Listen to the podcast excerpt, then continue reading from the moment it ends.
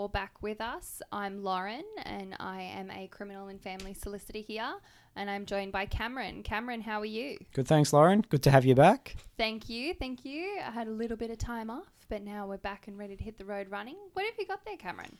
Uh, you know what, Lauren? We're here with Laura, our producer, and she has surprised us all with some delicious almond milk, which I have never tasted before. And I thought, you know, what would be better than to try it at work right now on the podcast? I see that I do have one myself, and I, I have tried it before, but I'm excited to see you try it for the first time. It says no added sugar, so I'm not imagining it's going to be that good, but here we go. Live on air, listeners, you're about to hear me try almond milk for the first time. It- Let's it's a, go. It's a big day. Laura's ready. Let's go. Okay.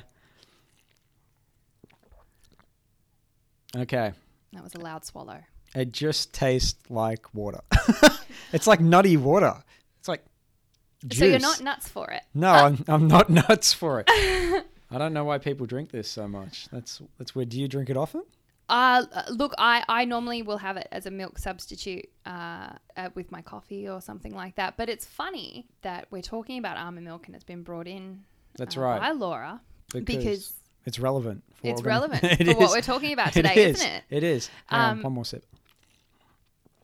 No, still not a fan. Okay. so you- we're, we're not nuts for it. no, we're not. Um, well, almond milk's been sort of hitting hitting the the airwaves in some respects lately, um, hasn't it, Cameron? It has. There's, um, you know, there's a bit of a debate at the moment as to whether or not almond juice or almond milk is the correct term for this delightful beverage that I have tried right now. Not that delightful, but um, well, what would you like to call it, Cameron? after tasting it right now, I'm going to say I reckon it's like almond juice slash almond water.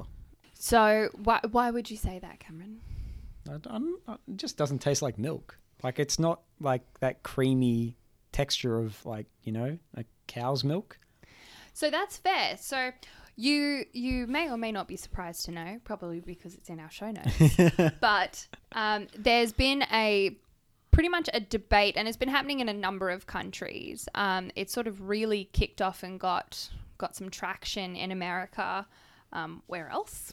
By a woman bringing a claim against a, uh, a sort of a farm company uh, called Blue Diamond Growers.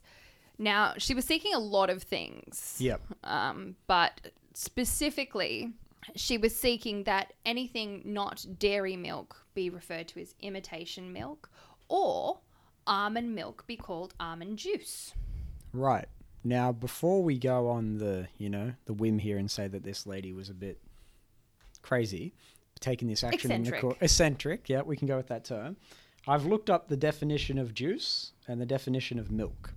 So, the definition, as per Google, for juice is the liquid obtained from or present in fruit or vegetables. Fair enough. And then the definition of milk is When a substance is obtained from an animal, now there has been some controversy because depending on where you go um, or where you look, it can be whether it's obtained from an animal or whether it's obtained from extraction. Yeah. So it's abst- extraction from an animal, extraction from a place. So it can be depending on where you go. Well, as per Google right here, it says an opaque white fluid rich in fat and protein secreted by female mammals for the nourishment of their young. However, if you look at food regulatory definitions Yeah. for what can be sold for Yeah. the purposes of popping into Coles, popping in the Woolies, Yeah, it's a bit different. it's a bit different. And that's where the courts come in and that's where the case law comes in. I know, and it's amazing to think that that's the case because looking at this now and tasting it and thinking about it logically, it would be that's not milk. like I, I, I would say that's not milk. I don't know what you would What do say. you pop on your Weet-Bix? What do you have in your coffee? That's right. That that's juice. But anyway, we'll move on to what the courts I mean, So- we'll we'll leave it up to our listeners. to decide for themselves, but it's really a debate that's gained a lot of traction. It's gained a lot of traction, and specifically in the courts now, Hmm. and in in Australia, in our legislature and in our parliament. But in this court case in America, um, and we'll take you through the court case in America, and then how that's kind of followed through into Australia and also it's kind of filtered into some other countries, but there's not a lot of rumblings that I can quite ascertain the specifics of just yet. But watch this space. So, in terms of this case in America, this woman sought, she really did kind of take a scattergun approach as to what she could obtain. Yep. But from what I could understand, she sought specific performance, meaning that the court make an order for a person to specifically perform something. Um, that anything that is not coming from a cow be referred to as imitation milk. Um, there was the word lactate written about a hundred times in one of the things, so that was an interesting read. Yep. But the crux of her claim was that although almond milk may resemble the appearance of dairy milk, it is significantly nutritionally inferior. And the basis of her claim was that the court could not allow manufacturers of milk to continue to sell it as milk because consumers were buying it thinking that it had the same nutritional substance. So if we take that into context as what we would see here in our Australian legal system, the argument she's making is really that the manufacturers and the producers of almond milk are being misleading and deceptive to their consumers. Exactly. They're saying this is one thing and you'll get this because of Well, they're saying you know it's it's rich in proteins and fats, so it must be milk. Exactly. When it comes down to the crux of it, is milk a substance or is milk a term? Just like that we describe anything for. Exactly. So the court made its judgment. Now, it was an unpublished opinion, so they sort of didn't publicize it. Yeah, there's not much known. Yeah, and it, it was a bit tricky to find exactly what happened. Um, but what I could find was that the court made a number of comments, um, and one said basically that um, a reasonable reasonable consumer would not assume that they are nutritionally identical, uh, which is kind of a a snippy way of saying if you're drinking almond milk, you can't reasonably think that it is the exact same as dairy milk. You're going to re- assume that there are differences between the two because they are different. I, I, I agree with what the court's saying there, but then just after tasting that, uh, I, I can make that opinion after tasting it. But if I hadn't tasted it and I was just looking in the shops at, you know, milk next to almond milk, it's reasonable to make the opinion that you would think the two milks are similar. I mean, you could make the assumption that they're similar, um, but whether they're the similar in content True. is is the argument that she was making that a reasonable consumer would drink the two and say these are the exact same in content and I Hmm, will right. get the exact same nutritional benefit from both. And that was just because of the term milk. Exactly. Exactly. So the court was trying to say no no, just because it says milk on there, you can't think that the consumer will say, well because it both says milk, I'm going to get the exact same nutritional benefit from both Right. it's implicit in the fact that they taste different. Hmm. That one's from almonds, one's from dairy. A consumer consuming it, like you did when you drank it on air, would go, "That tastes like nutty water." Yep. It's different. Yep. Um, so she lost, and she appealed multiple times, uh, and she lost. Multiple, Multiple times. times. Yep. She ended up in the Ninth Circuit of the U.S. Court of Appeal, um, where, as I've stated, she lost.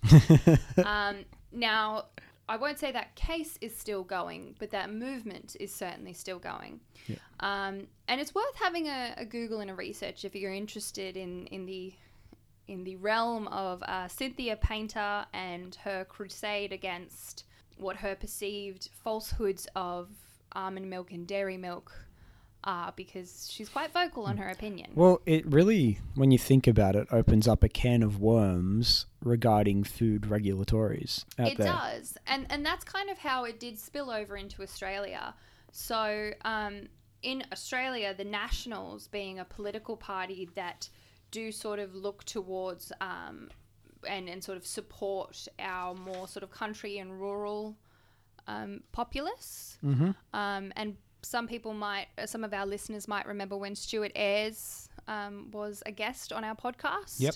Um, so the Liberal Party is uh, is who Stuart Ayres is a member of, and the Liberal make up a coalition with the Nationals. So the Nationals represent sort of um, our more rural uh, populace, and they sort of represent the farmers and the farmers' interests. Yep. Well, of course, farmers have a vested interest in anything to do with milk. Of course. they would. And the Western Australian Nationals br- sought a legislative ban on using terminology um, such as milk. Initially, it was just milk, but they expanded that to have milk and meat be banned on anything that's an alternative. And I, I can see from here, so there's a New South Wales based lobby group as well, which is called Truth and Labelling. That's the name of their group. Correct. And a quote from one of their spokesmen came out and said, if a consumer is walking down the supermarket aisle and sees a soy or almond product that is called milk, they may be falsely believing that they are helping the dairy industry. And that's Yeah. one of the major problems that the industry seems to have with this is not even the fact that, you know, is it milk, is it good for you or not? It's I'm helping Australian dairy farmers. Yeah, and it's a different subset of farming. Yeah, yeah, that's yeah. right.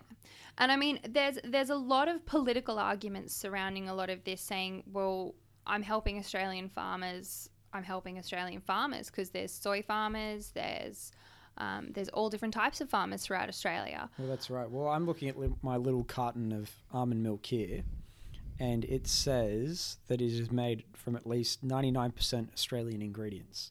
So, taking that into account, you would assume that all the almonds would be from Australia. And probably from our hydroelectric plants. You'd think so. But in looking at the ingredients on the back, because I'm an avid consumer, that's what I'm doing here, I can see that the main ingredient in almond milk is in fact filtered water.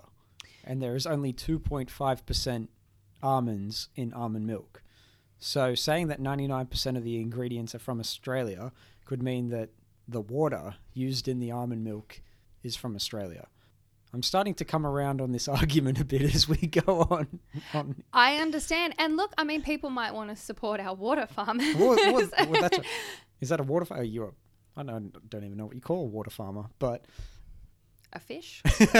um, so, I mean, the other aspect of the argument being, though, that um, having the terms removed, such as milk or meat, from the alternative will completely separate the the supermarket economy. So it will allow for um, consumers to be very informed about what it is that they're buying, um, but it will also allow for the supermarket economies, i.e., the pr- the producers and the providers, to be able to be put into two separate categories. yeah, This was moved by the Western Australian Nationals, and then it also did take up, um, as you've pointed out, hotspots in different states Yeah. because obviously there are representatives for the national parties and all everything over the country. but it was initially picked up in Western Australia, and um, effectively, the dairy industry just wanted to reclaim the word milk, and understandably because they were milking for so long, and the there was a big movement saying there was phrases like it's utterly ridiculous and things like that because um, they there was a big argument about whether milking was a verb. So whether you that's milk true. something, it's a verb and it's to do with a mammal and things like that.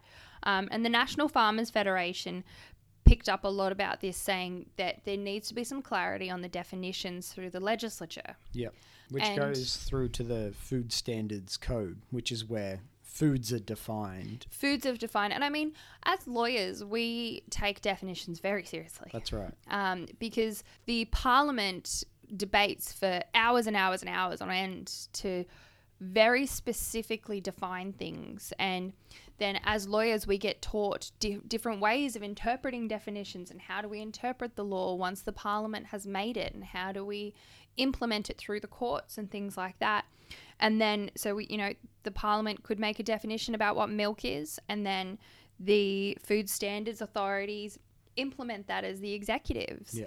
um, and if there's a dispute about it, the judiciary, I mean, in America, this was the Blue Diamond Growers and Cynthia Painter, but if the there was an issue, we in Australia could take it to the court and dispute it there. That's right. But the current state of play, where it is now, because nothing was effectively done. No. Well, as it, as it goes now, looking at the Food Standards Code, Standard 2.5.1 is where it is defined, well, m- where milk is defined. And milk is defined as the mammary secretion of milking animals, Correct. which my understanding would be, as a lawyer, would be comes from an animal. Mm-hmm.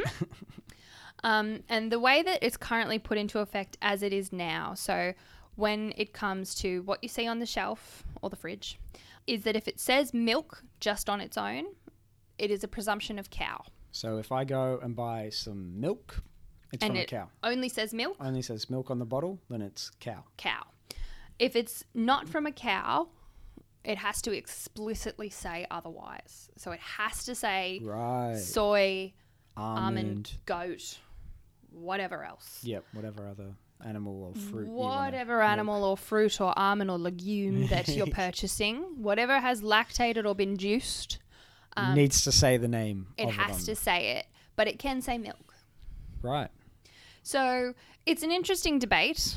Um, I'm not going to go to a coffee shop and ask for an almond juice latte anytime soon, but Well, you could. I'd, I'd wonder what would come out, but it'd be interesting. Um, I, I, I don't think I would want the sideways glances. I rely on my coffee shop too much. fair enough. Fair enough. Well, my standpoint is after going on that, the the food, you know, the food standards code defines what milk is, and it can. I can see the argument why almond milk would be misleading. I, I can certainly see it, and I can see how having the def- the definition being where it is at the moment could have such a serious on-flow effect Yeah. to entire industries, Yeah. going all the way down to grassroots farmers. Yeah. Literally grassroots farmers. Like it Uh, affects a lot more people than you know just the person that's you know purchasing the beverage. and just and it, it affects a lot more people and has a lot more of a real world implementation effect than what we started out with which was talking about somebody who might be a little bit eccentric and bringing multiple court cases against uh, someone in well a company in lovely america And if you think about it just for an instant here and think that if this did happen, say the definition was changed entirely, how that would affect our economy, even. Like looking here at some of the s- uh, statistics we found, like in America, I couldn't find any for Australia, but in America, plant based products generate $1.4 billion in sales a year. and Like that's a big industry. That's a big industry, and it is growing because of the growing movement for veganism, for alternatives to meat, um, Yeah. because of